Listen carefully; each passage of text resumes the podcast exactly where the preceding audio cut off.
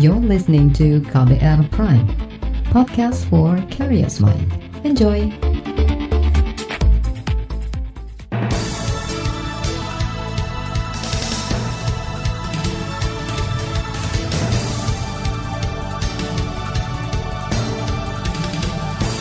Selamat pagi saudara, kembali kami menyapa Anda bersama program Buletin Pagi edisi Rabu 22 Juli 2020 bersama saya Eka Juli.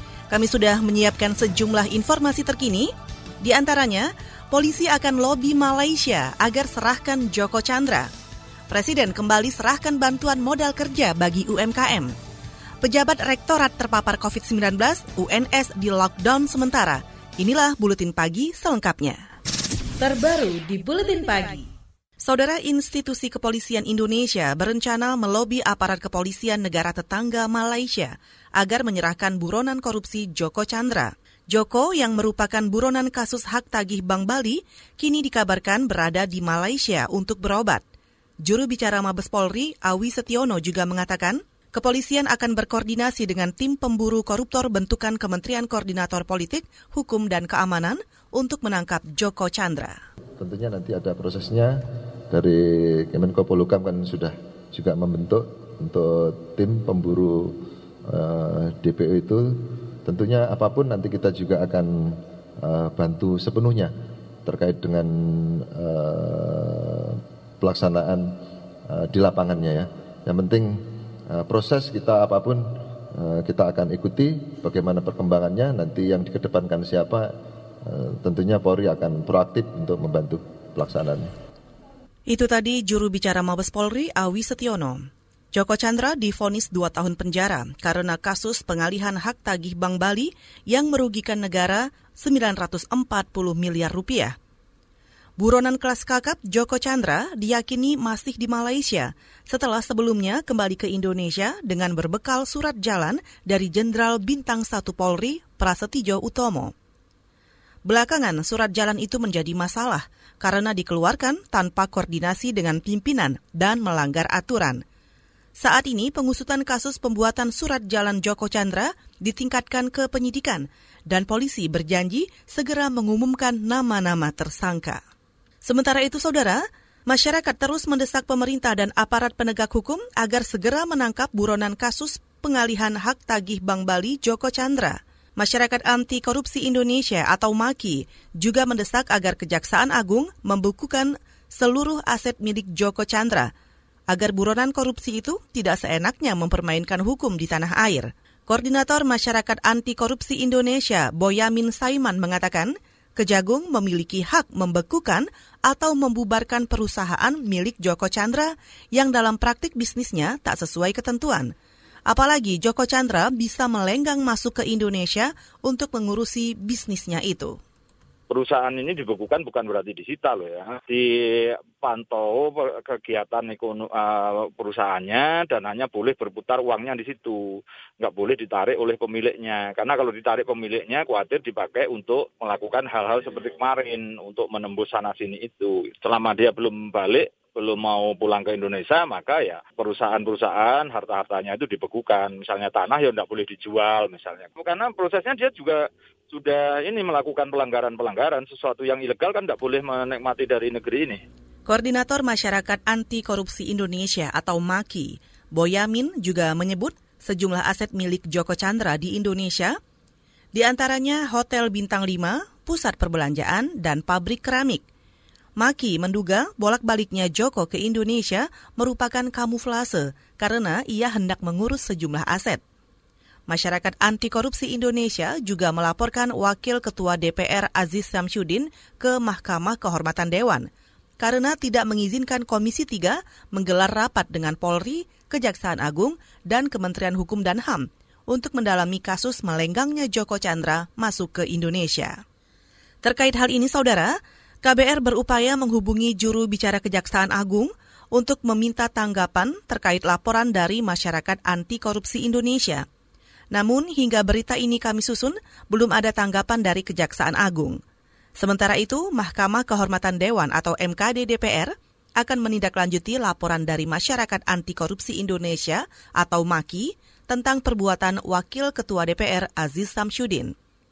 Aziz Samsudin diduga tidak mengizinkan Komisi Bidang Hukum DPR menggelar rapat dengar pendapat dengan Polri, Kejaksaan Agung, dan Kemenkumham untuk mendalami kasus Joko Chandra. Wakil Ketua MKD sekaligus anggota Komisi Hukum DPR Habibur Rahman menyebut MKD akan berhati-hati menerima laporan ini dan menindaklanjuti sesuai aturan yang berlaku meskipun yang bersangkutan salah satu unsur pimpinan DPR. Ya, siapa pun yang dilaporkan, uh, kita akan selalu objektif. Patokan kita peraturan perundang-undangan secara khusus yaitu peraturan DPR nomor 2 tahun 2015 tentang data beracara. Yang kita akan. Wakil Ketua Majelis Kehormatan Dewan DPR Habibur Rahman juga menambahkan, MKD akan memverifikasi laporan Maki hingga tiga hari mendatang untuk kemudian menentukan apakah laporan tersebut dapat ditindaklanjuti atau tidak. Sementara itu, Wakil Ketua DPR Aziz Samsudin mengklaim meminta Komisi 3 DPR melakukan pengawasan lapangan terhadap mitra kerjanya, kepolisian, kejaksaan, dan Kemenkumham terkait fungsi pengawasan kasus dokumen surat jalan buronan Joko Chandra.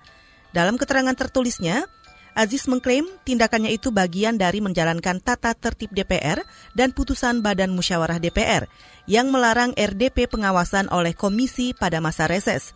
Aziz juga meminta agar substansi dari masalah Joko Chandra harus diperhatikan ketimbang memperdebatkan tatib.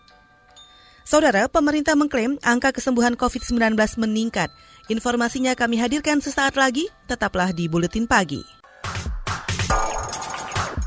You're listening to KBR Pride, podcast for curious mind. Enjoy!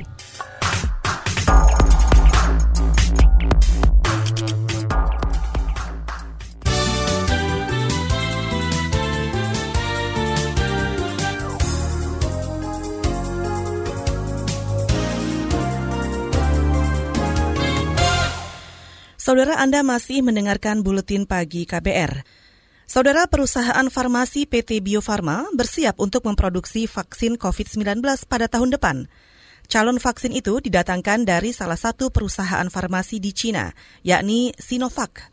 Sebanyak 2.400 calon vaksin itu sudah tiba di Indonesia pada akhir pekan ini. Direktur Utama Bio Farma, Hanesti Bashir, mengatakan vaksin itu akan melalui tahapan uji klinis tahap 3 sekitar 6 bulan. Uh, sesuai dengan arahan Pak Presiden uh, barusan, kami dari Bio Farma mendapat tugas untuk memastikan kapasitas produksi vaksin ini bisa dikelola dengan baik. Sampai saat ini kami sudah menyiapkan 100 juta dosis per tahun siap dan kita akan expand menuju 250 juta dosis per tahun. Tapi untuk tahap pertama, sesuai dengan target penyelesaian uji klinis Januari, pada saat selesai uji klinis dan izin edarnya keluar, kami sudah mentargetkan untuk bisa selesai sekitar 40 juta dosis per tahun. Direktur Utama Bio Farma, Honesti Bashir juga menambahkan menambahkan, uji klinis akan berlangsung di Pusat Uji Klinis Fakultas Kedokteran Universitas Pajajaran atau UNPAD Bandung dengan melibatkan tim peneliti dari kampus itu. Dalam uji klinis itu, vaksinasi akan diberikan kepada 1.620 sampel dengan rentang usia antara 18 hingga 59 tahun dengan kriteria-kriteria tertentu. Vaksin dari Sinovac Cina merupakan salah satu dari empat kandidat yang sebelumnya telah diumumkan oleh Kementerian Kesehatan. Saudara Presiden Joko Widodo kembali membagikan bantuan modal kerja kepada 20-an pengusaha mikro dan kecil di halaman Istana Presiden kemarin. Pembagian ini merupakan kali ke-8 setelah sebelumnya Jokowi juga membagikan bantuan modal kerja dalam bentuk uang tunai. Ia meminta penerima dapat memanfaatkan dana bantuan dengan baik. Kloter yang ke-8, seingat saya yang kita undang ke sini. Karena setelah ini nanti kita akan mengirimkan langsung lewat bank kepada usaha mikro, usaha kecil. Bapak Ibu tadi sudah diberitahu ini isinya berapa? Belum diberitahu. Isinya 2,4 juta. Kita harapkan tambahan ini bisa memperkuat modal kerja Bapak Ibu semuanya. Dan jangan sampai ini dibelikan handphone. Nggak boleh, jangan dibelikan HP. Jangan juga diberikan pulsa. Ini untuk tambahan modal kerja. Presiden Jokowi juga mengatakan nantinya bantuan modal kerja ini akan diberikan kepada 12 juta pengusaha kecil dan mikro melalui bank pemerintah. Jokowi meminta pengusaha mikro dan kecil ini tetap bekerja agar bisa membantu memulihkan perekonomian nasional. Saudara, Kementerian Keuangan akan mencairkan gaji ke-13 bagi aparatur sipil negara, Polri, TNI, dan pensiunan pada bulan depan. Menteri Keuangan Sri Mulyani mengatakan, sama seperti tunjangan hari raya atau THR, gaji ke-13 tidak diberikan kepada pejabat negara eselon 1 dan eselon 2 serta pejabat yang setingkat. Sri Mulyani berharap cairnya gaji ke-13 bisa membantu memulihkan ekonomi masyarakat. Pemerintah menganggap bahwa pelaksanaan untuk gaji ke-13 sama seperti THR bisa dilakukan untuk bisa menjadi bagian dari stimulus ekonomi atau mendukung kemampuan dari masyarakat di dalam melaksanakan kegiatan-kegiatannya terutama ini dikaitkan dengan tahun ajaran baru dan juga uh, dalam kondisi di mana Covid mungkin meningkatkan beberapa belanja yang dilakukan oleh ASN, TNI, Polri dan pensiunan. Menteri Keuangan Sri Mulyani juga menambahkan, anggaran untuk gaji ke-13 ini sebesar 28,5 triliun rupiah yang diambil dari APBN 2020. Saat ini pencairan gaji ke-13 tengah menunggu revisi peraturan pemerintah yang ditargetkan rampung dalam dua minggu ke depan. Revisi ini karena adanya perubahan pejabat negara yang tidak menerima gaji ke-13. Saudara, pemerintah mengklaim angka rata-rata kesembuhan kasus COVID-19 nasional lebih dari 50 persen. Juru bicara Satgas Penanganan COVID-19 yang baru, Wiku Adhisa Smito menyebut Provinsi Kalimantan Barat memiliki presentase kesembuhan tertinggi, yaitu 97 persen. Selanjutnya, Kepulauan Bangka Belitung 94 persen, Sulawesi Tengah 89 persen, Kalimantan Utara 88 persen, dan Kepulauan Riau 87 persen. Rata-rata kesembuhannya secara nasional adalah 52,47 persen, di mana dari 34 provinsi yang ada di Indonesia, 23 provinsi dengan jumlah yang cukup banyak, dengan kesembuhan di atas angka nasional. Ini adalah kabar baik, sedangkan masih ada juga 11 provinsi dengan kesembuhan di bawah angka nasional. Inilah yang harus kita dorong agar angka kesembuhannya naik secara rata-rata. Itu tadi juru bicara Satgas Penanganan COVID-19 yang baru, Wiku Adhisa Smito.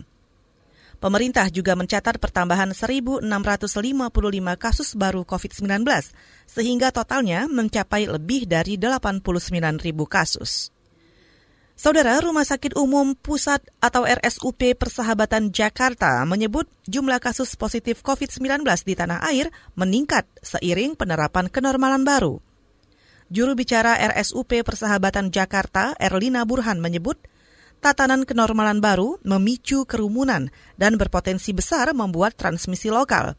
Hal itu menjadi penyebab jumlah kasus di Indonesia melampaui kasus positif di negara asalnya, China begitu uh, dilakukan transisi atau adaptasi peradaban baru ini rata-rata kenaikan kasus terus terus naik nih. Belum ada penurunan. Demikian juga kematian. Kita menyalip Cina yaitu luar biasa. Cina itu penduduknya 1,6 miliar. Kita penduduknya 270 juta tapi jumlah kasus yang terkonfirmasi lebih banyak. Ini artinya bahwa kita barangkali belum bisa mengendalikan penyebaran ini Dokter spesialis paru Erlina Burhan juga mengingatkan pemerintah untuk memastikan protokol kesehatan dipatuhi masyarakat jika ingin menerapkan tatanan kenormalan baru untuk pemulihan ekonomi.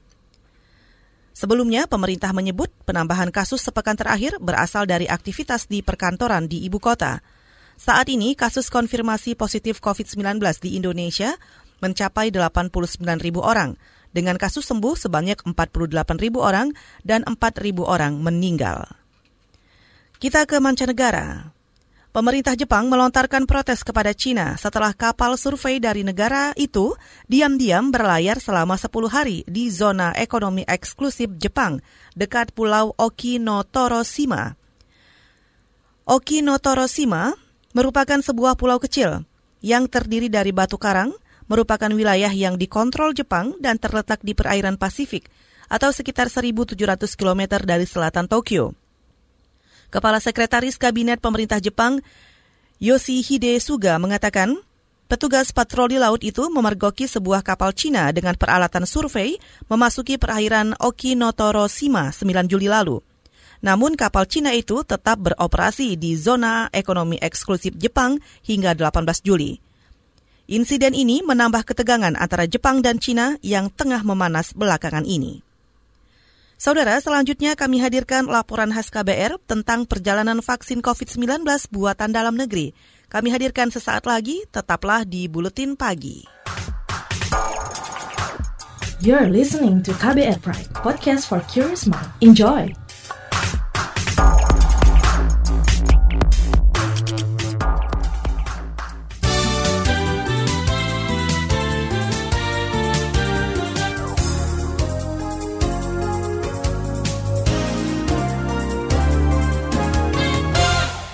Terima kasih Anda masih mendengarkan Buletin Pagi. Kami hadirkan laporan khas KBR. Perjuangan global melawan pandemi COVID-19 mulai menunjukkan titik terang. Ribuan vaksin dari Tiongkok baru-baru ini tiba di Indonesia untuk diuji coba klinis. Selain bekerja sama dengan Cina, perusahaan farmasi plat merah itu juga mempersiapkan vaksin produksi sendiri. Bagaimana perjalanan pembuatan vaksin di dalam negeri? Berikut laporan khas KBR dibacakan Valda Kustarini. Sejak pengumuman pasien positif COVID-19 pertama di Indonesia pada Maret lalu, pemerintah mulai membentuk konsorsium untuk meneliti dan mengembangkan sendiri vaksin COVID-19. Ketua Lembaga Biologi Molekuler Ikman, Amin Subandrio menyebut, Indonesia sudah memproduksi vaksin sendiri. Selain bisa lebih murah, Amin yakin vaksin yang dibuat dengan informasi genetik virus di Indonesia akan lebih efektif digunakan di dalam negeri. Belakangan, vaksin yang diteliti di dalam negeri ini diberi nama vaksin merah putih. Oh, prosesnya masih cukup panjang karena ya kami kalau proses normalnya sih masih lama ya, tapi karena ini pandemi kami hanya diberi waktu 12 bulan untuk bisa menghasilkan uh, seed vaksin namanya bibit vaksin untuk diserahkan ke industri kemudian nanti akan diteruskan ke clinical trial. Itu itu penting itu. Hmm, jadi makanya Indonesia harus bikin sendiri untuk untuk virus yang beredar di Indonesia. Penelitian vaksin merah putih dipimpin Lembaga Biologi Molekuler Eijkman dan berkolaborasi dengan Bio Farma sebagai partner industri untuk memproduksi vaksin. Amin menyebut, pengembangan vaksin merah putih masih membutuhkan waktu panjang. Namun, ia mengatakan saat ini penelitian sudah melewati fase praklinis. Saat ini sih baru sekitar 20 persenan ya. Jadi kami uh, dalam proses mengembangkan protein rekombinannya sehingga proses cloning nanti setelah cloning terus expression. Uji klinisnya masih jauh. Mungkin uh, yang di harus dilakukan lembaga Ekman kan kita mengembangkan vaksin, uh, seed vaksinnya, bibit vaksinnya itu baru nanti akan diserahkan ke industri baru awal tahun depan. Calon vaksin asal Indonesia pun telah lolos 8 dari 15 tahap pengujian. Juru bicara gugus tugas percepatan penanganan COVID-19, Raisa Broto Asmoro menyebut tujuh tahapan berikutnya membutuhkan waktu lebih lama. Namun Raisa menyebut vaksin buatan Indonesia ditargetkan bisa diproduksi pada pertengahan tahun depan. Vaksinasi akan diutamakan diberikan kepada populasi beresiko, yaitu kaum lanjut usia atau dan mereka yang punya penyakit penyerta atau komorbid. Saudara-saudari kita yang masuk populasi ini memerlukan sekali perlindungan dari COVID-19. Dan upaya ini tidak sendiri. Perusahaan vaksin Indonesia ada yang bekerja bersama dengan perusahaan Korea Selatan. Selain mengembangkan sendiri di dalam negeri, perusahaan farmasi seperti Bio Farma dan Kalbe Farma juga bekerja sama dengan perusahaan dari negara pengembang lain seperti Tiongkok dan Korea Selatan. Menteri Riset dan Teknologi sekaligus Kepala Badan Riset Inovasi Nasional Bambang Brojonegoro menyebut Indonesia menggunakan metode paralel untuk mempercepat pengembangan vaksin. Pada Juni lalu, ia mengklaim proses pengembangan vaksin itu sudah sampai tahap uji klinis. Yang sudah diberitakan juga, Bio Farma sudah bekerja sama dengan uh, Sinovac dari Cina ya yang sudah akan masuk tahap uji klinis di Indonesia. Ya. Uji klinis ini penting ya karena dan Indonesia ini memang sangat unik untuk pengujian vaksin karena kita punya etnisiti yang uh, cukup banyak ya dan tentunya diharapkan satu jenis vaksin bisa untuk semua. KLB Pharma juga bekerja sama dengan Korea juga akan melakukan uji klinis di Indonesia. Dan kemudian kita juga sedang mencoba mengembangkan pendekatan dengan metode baru, ya, berbasis DNA, tetapi dengan uh, penggunaan yang lebih uh, advance, ya, sehingga diharapkan vaksin bisa dihasilkan lebih cepat. Bambang menyebut pengembangan vaksin di dalam negeri merupakan bentuk pertahanan negara. Bambang juga mengatakan, pembuatan vaksin merupakan bentuk kemandirian dan kepercayaan riset dalam negeri. Ia yakin kualitas riset dalam negeri dalam pembuatan vaksin bisa menyamai kualitas riset negara-negara lain. Kemandirian dalam vaksin, it is our national defense. Kalau sudah berhadapan dengan penyakit, bukan obat, tapi vaksin. Karena vaksin itu bisa mencegah kita dari penyakit. Kalau obat, menyembuhkan kita kalau sakit. Bicara, kalau defense kan artinya kita belum terkena, kita belum diserang. Kita siapkan pertahanan. Berarti pertahanan yang paling pas adalah kemandirian vaksin. Nah, kemandirian ini bisa dua. Kemandirian dalam pengembangannya, artinya kita menemukan vaksinnya, dan produksinya. Demikian laporan tim KBR, saya Valda Kustarini. Saudara, selanjutnya kami hadirkan informasi dari daerah. Tetaplah di Buletin Pagi. You're listening to KBR Pride, podcast for curious mind. Enjoy!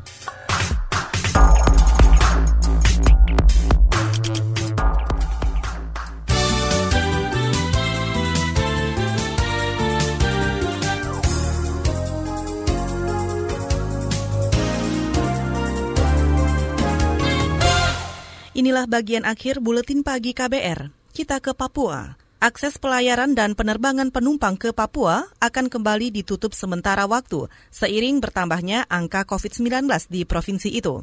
Menurut asisten yang membidangi kesejahteraan rakyat Sekretariat Daerah Papua, Muhammad Musaad, rencana penutupan itu akan dibahas dalam rapat forum komunikasi pimpinan daerah sebelum 31 Juli 2020. Kita menunggu sampai batas akhir dari satu eh, 28 hari ini baru kemudian kita evaluasi dan kita akan pastikan bagaimana langkah selanjutnya.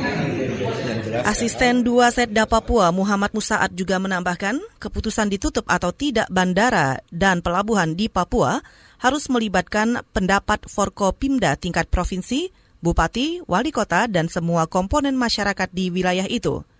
Hingga kini jumlah kasus COVID di Papua mencapai lebih dari 2.500 orang sebanyak 1.300 pasien dalam perawatan pada 45 rumah di Papua, 1.200-an orang sembuh dan 30 lainnya meninggal.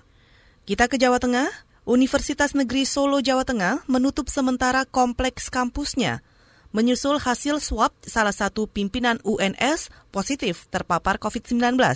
Laporan selengkapnya disampaikan kontributor KBR Yuda Satriawan dari Solo, Jawa Tengah.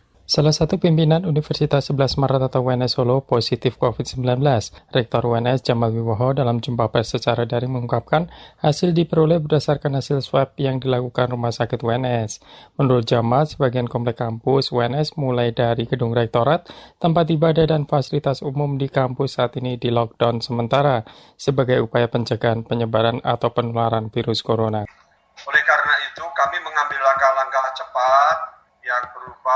Pada saat Senin pagi kantor pusat dan auditorium serta rumah dinas UNS, rektor UNS, serta tempat-tempat yang disinggahi dilakukan penyemprotan dengan disinfektan.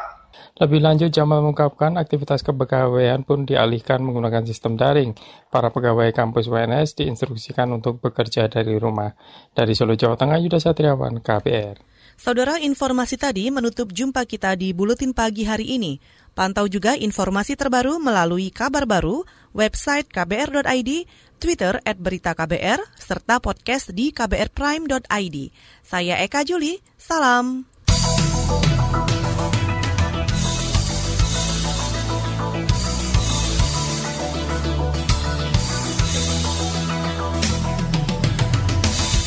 KBR Prime, cara asik mendengar berita. KBR Prime, podcast for curious mind.